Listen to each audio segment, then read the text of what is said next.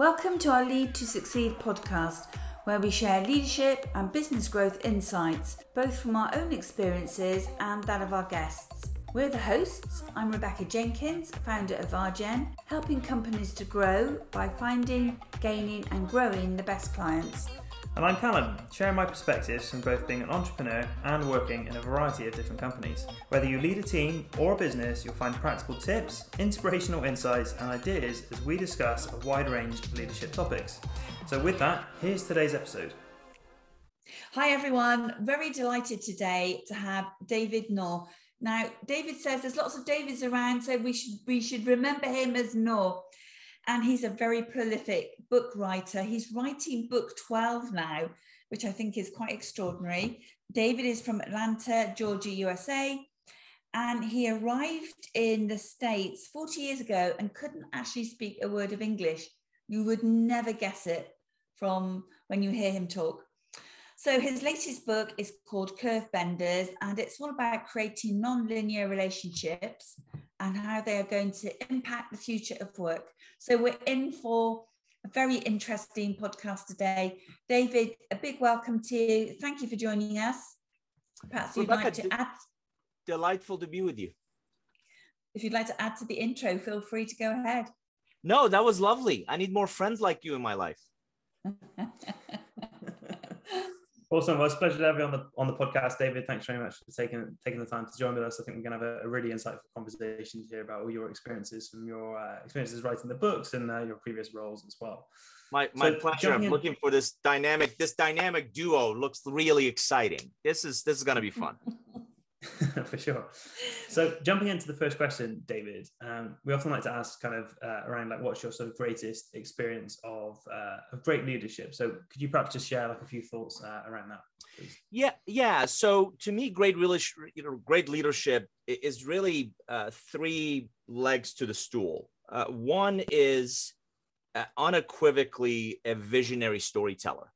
So if you think of an Elon Musk, if you think of, if you remember a Steve Jobs, if you think of uh, uh, Jeff Bezos, without that vision, without the ability to articulate that vision of here's where we're going, here's how we're going to get there, you're going to have a really difficult time finding, more importantly, sustaining talent, which is the lifeblood of many organizations, to kind of not just join you, but stick around and, and really perform at their best because now we have a we have a vision, we have a mission, we have a direction of where we're going. So number one, a visionary storyteller. Number two, I deeply believe in this notion of servant leadership. And by that, I mean, if you think of a traditional org structure where the executives are at the top and then the minions are all below them, I, I, have just, I don't see that as, as kind of the future of, of how organizations will work. So if you turn that pyramid upside down, I've always really enjoyed being around leaders who genuinely not just say it, but believe that they work for everybody else. And, and my job here is to remove whatever obstacles are in your way for you to do what we need you to do.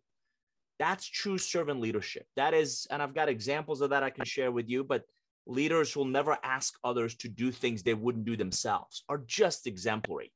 And they're phenomenal to watch in their natural element. The third one is really that leader that leads with what I call them, you know, and it's a friend of mine, Peter Bregman, has written a book about this called emotional intelligence and leading with mm-hmm. emotional courage. And what what Peter talks about is you you wouldn't be human as a leader if you didn't feel.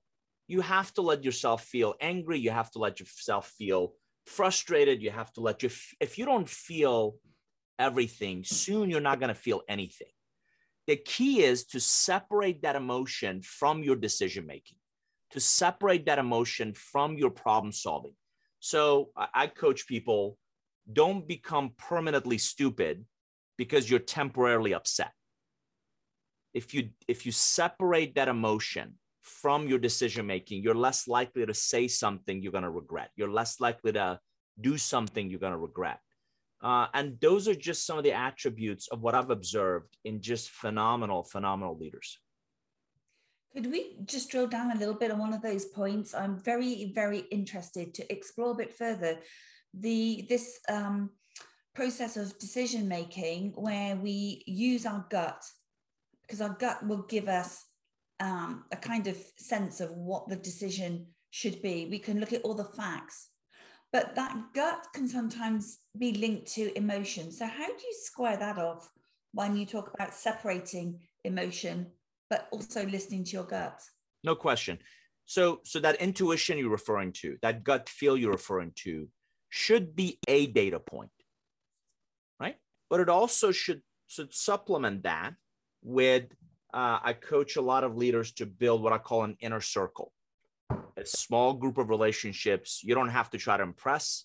You like them, you know them, you trust them, and vice versa. And, and let that be an independent sounding board, particularly for critical decisions.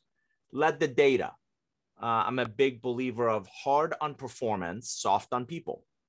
So, so results and outcomes are, are definitive, and that's what we got to agree to. And by the way, I've long believed that relationships go bad with misaligned expectations. So I work and I, and I coach people to work really hard to align and recalibrate expectations often. Because if you promise me a, a different level than what I actually experience, the gap is where we're going to have a problem. So align, recalibrate, ensure alignment on expectations if for whatever reason the outcomes you're after don't happen, I am as interested in why something didn't happen than the fact that it just didn't happen. So the gut feel may say that person needs a break. By the same token, I can see that they're checked out. I can see that they're no longer interested. I can see that they're no longer willing to do the incredibly difficult work necessary to be world class. So my gut feel should be one data point, not as some sort of an unconscious bias to ignore insights from others or data that definitively shows we're just not tracking in the right direction. Kind of paraphrasing what you said uh, just a minute ago there, David, about like the three aspects of, of leadership being kind of uh, having a strong vision, being like a servant to the team, and ha- demonstrating strong emotional intelligence. Um, I think you mentioned you had an example of um, being like a, a, a, sort of servant to the team and, and the organization as the leader. You sound like you had an example of that. Is there one that you oh, maybe? Oh my gosh! Yeah, I, I got to tell you, uh, this one, this one just really took me by surprise, which doesn't happen often. But uh, so here, here in Atlanta, um, the, the Harvard Business School has different clubs around the country uh, I, I, didn't go to Harvard, but there's a relationship with Emory University where I did go to school. And they, the pre-pandemic, they had these uh, regular uh, leadership breakfast meetings where they would invite a very prominent executive to come and talk about their journey and kind of what's happening. And um, here in the states, particularly in the southeast, but they're growing. We have a, uh, a a quick service, a fast food restaurant company called Chick Fil A and Chick Fil A was was started uh, here here in Atlanta, here in Georgia, and uh, by a father. Now there's two or three, you know, sons that work in the business, and it's the Cathy family. And now Dan Cathy is the CEO. By the way, uh, four billion in revenue. Fascinating example that you can't just be an owner if you're not an operator. And they put fresh flowers on tables. I mean, it's just it's just a very different culture I know their uh, former head of uh, HR, and they genuinely have built a culture where they talk about it's my pleasure to serve our customers. And so it's just a really unique organization. But Dan Cathy, the CEO of this $4 billion company, was was the speaker at this breakfast and it's a room full of senior executives and just really top-notch folks and of course they serve chick-fil-a you know, sand chicken sandwiches for breakfast. And the man walks around picking up other people's plates. And I'm I'm I'm having an out of body experience. Like this guy runs a 4 billion dollar company. But it's the nature of who he is and the culture of that organization that they deeply believe no you're never too good for any job. By the way, I can talk about leadership or I can demonstrate it. And for him to walk around and pick up people's, and there's servers there, and there's certainly wait staff, but that's who he is and that's what he believes in and that's that whole culture. So unfortunately a lot of organizations there's still that mahogany row and a huge disconnect between that mahogany row and the mailroom and there's a lot of perceptions of this elite executive staff and you know that's too good for me. And and that's that's a place where you shouldn't just walk you should run because if that senior if that senior staff is not willing to do what they're asking everybody else to do uh, they still have a dinosaur leadership mindset that i don't believe is sustainable particularly in the post-pandemic world. I think along with that, it's um, people, the executives have the parking slot right outside the office door with their name on it, you know. I, am sorry. Are you incapable of walking a little bit, or or and why don't we put those for the customers, or better exactly. yet, employees of the month, or some other way to celebrate others, exactly. not your highness. Yes. Oh, I couldn't agree with with you more on that front. Uh, David, I'd really love to explore what you mean by linear relationships and how that's going to impact the future of work. Yeah, so so in this latest book, Curve Benders, um, as I said earlier uh, in our conversation, every book for me starts with a question. Full full transparency. I'm 53. I've been thinking a lot about what the future of my work, let's just say in the next decade, will look like. So, one thing that this global pandemic, I think, showed all of us is the disruptive force, not just in the way we work, but also in the way we play and the way we, um, you know, not just work, but play and and also give to others, right? So, as I thought about other disruptions, and the entire chapter two is our longitudinal research shows 15 forces that are going to continue to disrupt every facet of our lives. I thought a lot about how do you remain relevant? And, and the, the assertion is the only way for any of us, particularly as business professionals, particularly as knowledge workers, to remain relevant is continued learning and growth. So you need a growth mindset, you need a digital mindset, you need an entrepreneurial mindset, regardless of the size of the organization or the logo on your business card, right? And and learning in our past, and I would submit in many ways in our present, is what I call linear growth. So learn, learn, learn, maybe at some point in the future apply. And if you think about our undergraduate degrees, right? I don't know when's the last time the two of you looked into differential calculus. It's been a while for me because we, we kind of learned that and I got the piece of paper. We kind of forgot about that, right? Converse so that so that 45 degree linear growth the truck ramp i don't believe is going to suffice when there's all kinds of disruptions all around us. So then what's the answer? Well i don't need a four year mit or oxford degree. What i really want to do is learn how to code and i can do that in 30 days. So if i learn how to code and use that to solve a problem then learn something else and solve that problem. Then learn something else and solve that problem what I'm doing now is daisy chaining these learnings together. And it starts to become more of a hockey stick. So a nonlinear growth that is much more relevant, that's much more real time, that keeps me fresh. So right now, cryptocurrency, NFTs, um, the whole blockchain movement, uh, the whole quantum computing, and not just technology, but business model innovation. These things are not going to go away.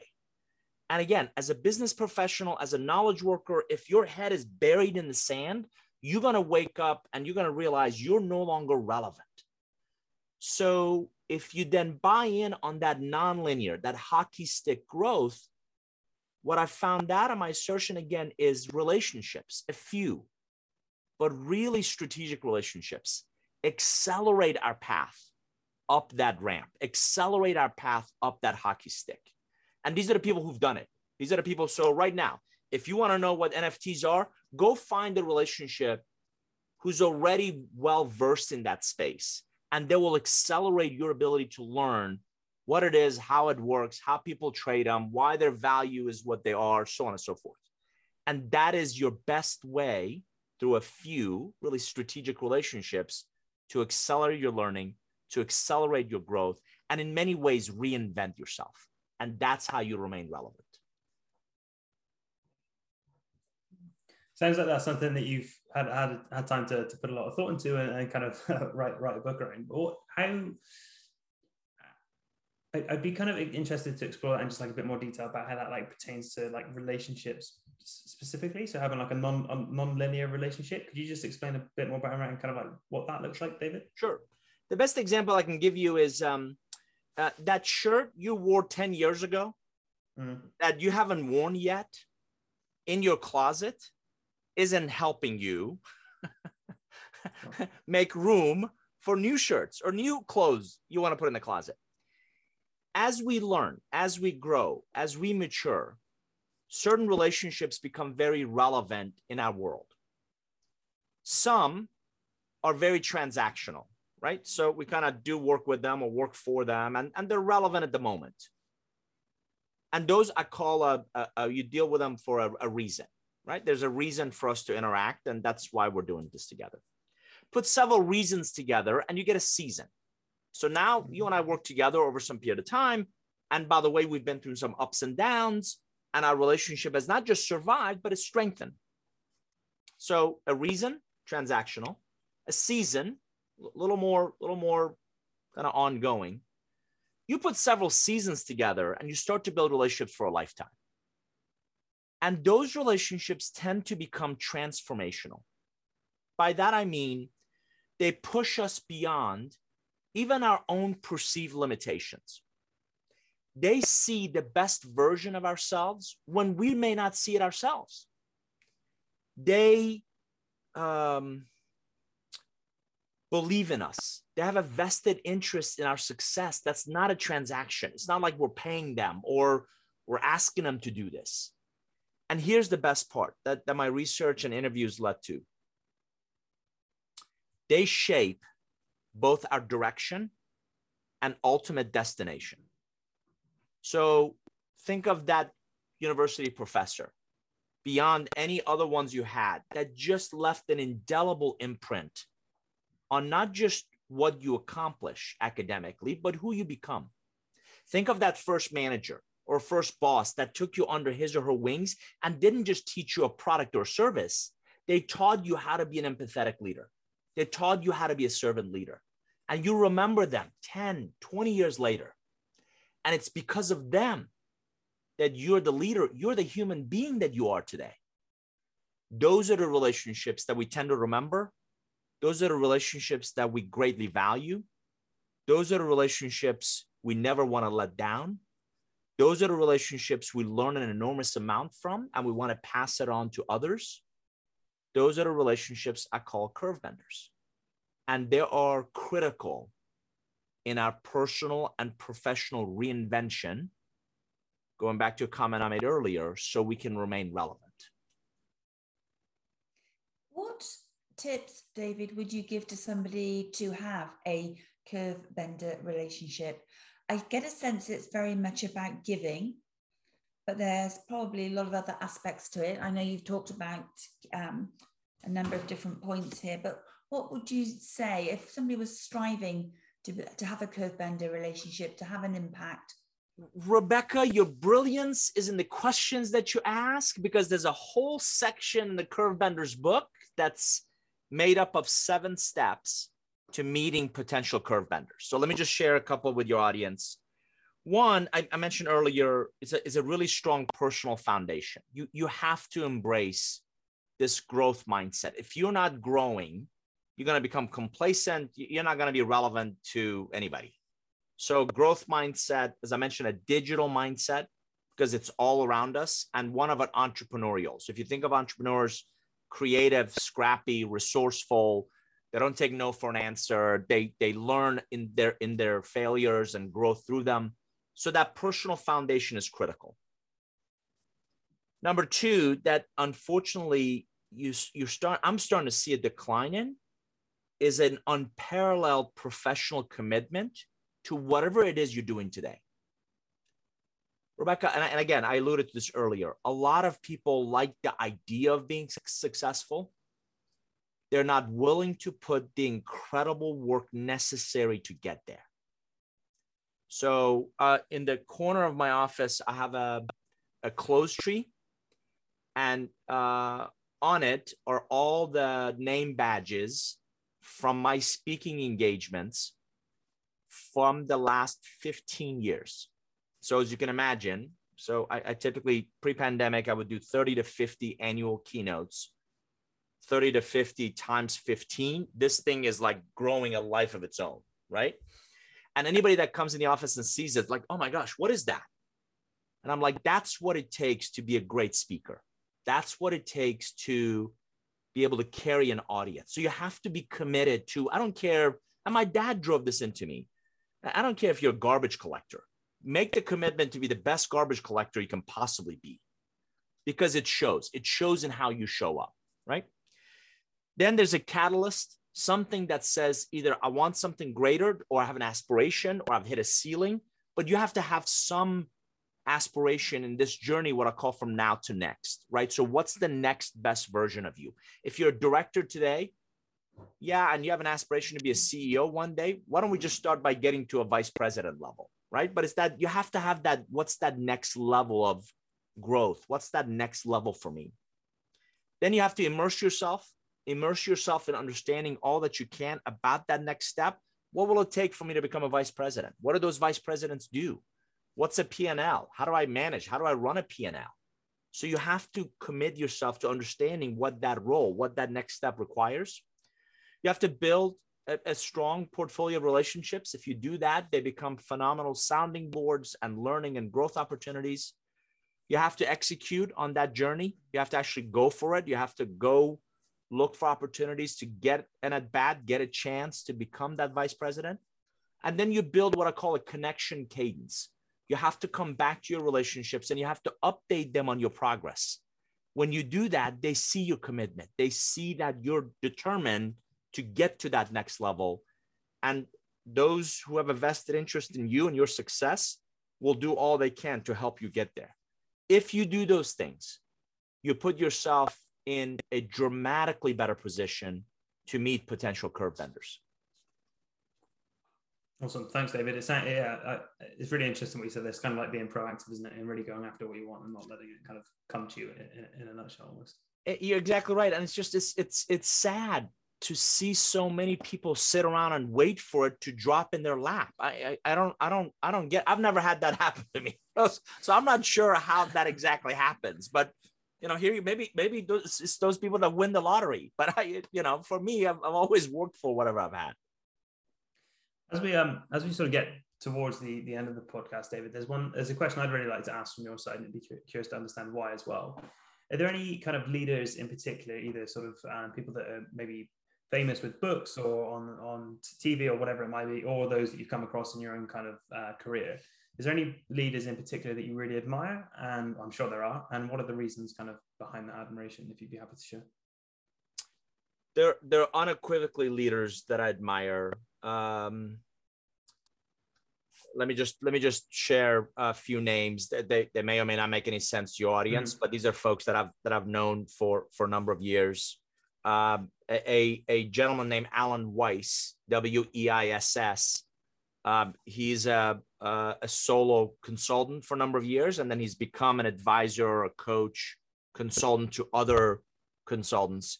Um, Alan doubled my business uh, the first year I met him, and not only uh, in and I wrote about him in the book. He's one of my curve benders, so not only enormous amount of intellectual horsepower, but he he doesn't need to be liked. So he brings a certain level of candor that pushes you to think. And you may not like his responses, but you respect him for not only what he's accomplished, but for what you can learn and how you can grow through that relationship with him.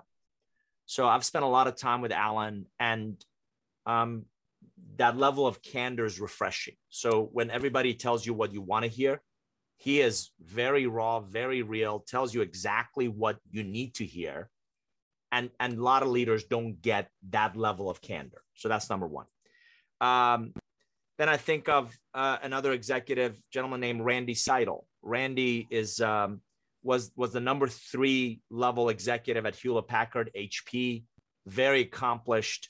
Uh, now he's the CEO of a, an organization called the Sales Community. Randy lives a lot, and I've been coaching him for a number of years, and we've become personal friends. Randy lives the relationship investment and nurturing advice that I give to a lot of executives, to a lot of leaders. He, he exudes that in who he is, what he does, how he does it. Um, so, so those are those are a couple. Um, I, have been blessed to to work with some amazing leaders. I've been blessed to be around some amazing leaders. Alan Mulally, former CEO of Ford Motor Company, former president of Boeing Corporate uh, interacted with Alan several times. He is just exudes that servant leadership, that empathetic leader, that that brilliant leader that knows how to guide an organization to greatness. Um, so I I I'm not I'm not impressed by titles. I'm not impressed by wealth.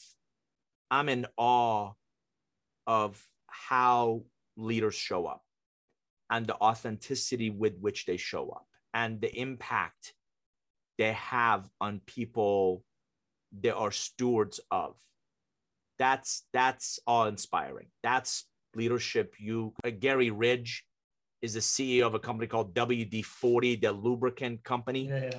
and he's australian and brilliant brilliant guy. They don't have employees they have a tribe. And he's so deeply at, at every ounce of who he is he so deeply believes in his culture and and finding and retaining great people. Um, these are the leaders you just you you you genuinely enjoy being around because they make you want to become a better person. And those are the leaders that i that i admire immensely. And and i could go on for days. I love that. It's kind of people first always isn't it? Above, above all else. Thanks for sharing david. That's really insightful. Uh, David, one kind of question as we come to an end, and then it's an opportunity for you to share what you would like to share with our audience. Um, and my question to you is what three pieces of advice would you give your younger self, knowing what you know now?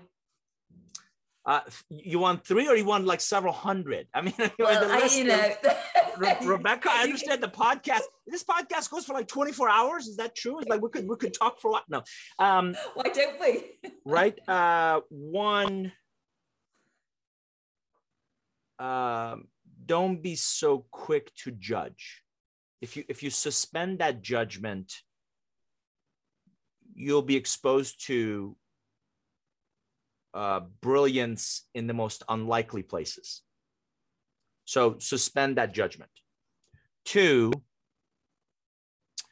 um, invest in fewer relationships. One of the myths or misperceptions I've learned over the years that everybody wants more. I want more contacts. I want more social media followers. I want more. I want more. The val- if you think about the last 18 months in this global pandemic, the people we've spent time with, has actually been fewer, but the real, the authentic relationships. So invest in fewer, but more meaningful relationships. And the third one is um, buy Apple stock at $17 and hold on to it. If you do that, you'll be a wealthy man. no, I you know learn about learn about investing, learn about finance, learning about those those are much earlier in life. Um, a friend of mine says um, age is a terrible price to pay for wisdom, and unfortunately, a lot of us learn about money and finance and investing much later in life. If you learn, and I'm trying to teach my kids this early on, uh, don't take on debt, save and invest more. It makes later years a lot more comfortable and the freedom and, and again this is just something for your audience that might be really useful a mentor drove into me real wealth is discretionary time so if you if you build wealth early on later in life you can choose what you want to invest that time in and that discretionary time with your loved ones with your family with your friends become real wealth. Amazing. Very very uh, poignant i think points to end on and something i can certainly take away from that. I have time to go and uh, do some investing i think. Um, david it's been a real pleasure having you on the podcast and thanks very much for everything you shared. It's been really insightful and i've definitely taken a lot away from it myself um, what we like to do at the end of these podcasts is give our guests a, a little bit of time back and share anything that they've come, got coming up in, in their life, in their career. Um, so, what would you like to share with our audience? Maybe it's something to do with your book, careers, business, whatever it might be. So, thank thank you both for having me. Delightful to be with you. Uh, I, I I would just I'd love to continue the conversation with your audience. Um, so, I would just say uh, Nour Group, N O U R Group.com. And if you go to slash forum, uh, I don't know about you guys, but unfortunately and regrettably, in the last uh, few months, a lot of the public social networks have become highly promotional, politicized, and polarizing. So we've created a small community, and I belong to four or five other ones, and it reminds me of like your favorite deli or your favorite bakery, or so. So we've built one just for this topic: relationships and change and innovation and growth. And again, Nour Group, N-O-U-R Group.com slash forum. It's a private community. Come join us. Let's continue the conversation. I love meeting new, interesting people and to obviously talk about some of these ideas. So come join us. Well, that sounds like a great offer. I'm going to be joining. We'd love to develop these conversations with you further. David, thank you so much indeed for sharing your ideas and your thoughts with us. Been most inspiring and very, very interesting indeed. So thank you. My pleasure. Thanks for having me. Thanks, David. Thank you for listening to our podcast. And as always, if you enjoyed it, we welcome a review. And if you have any questions and like to get in touch with us, you can do that at the rgen, rjen.co.uk website.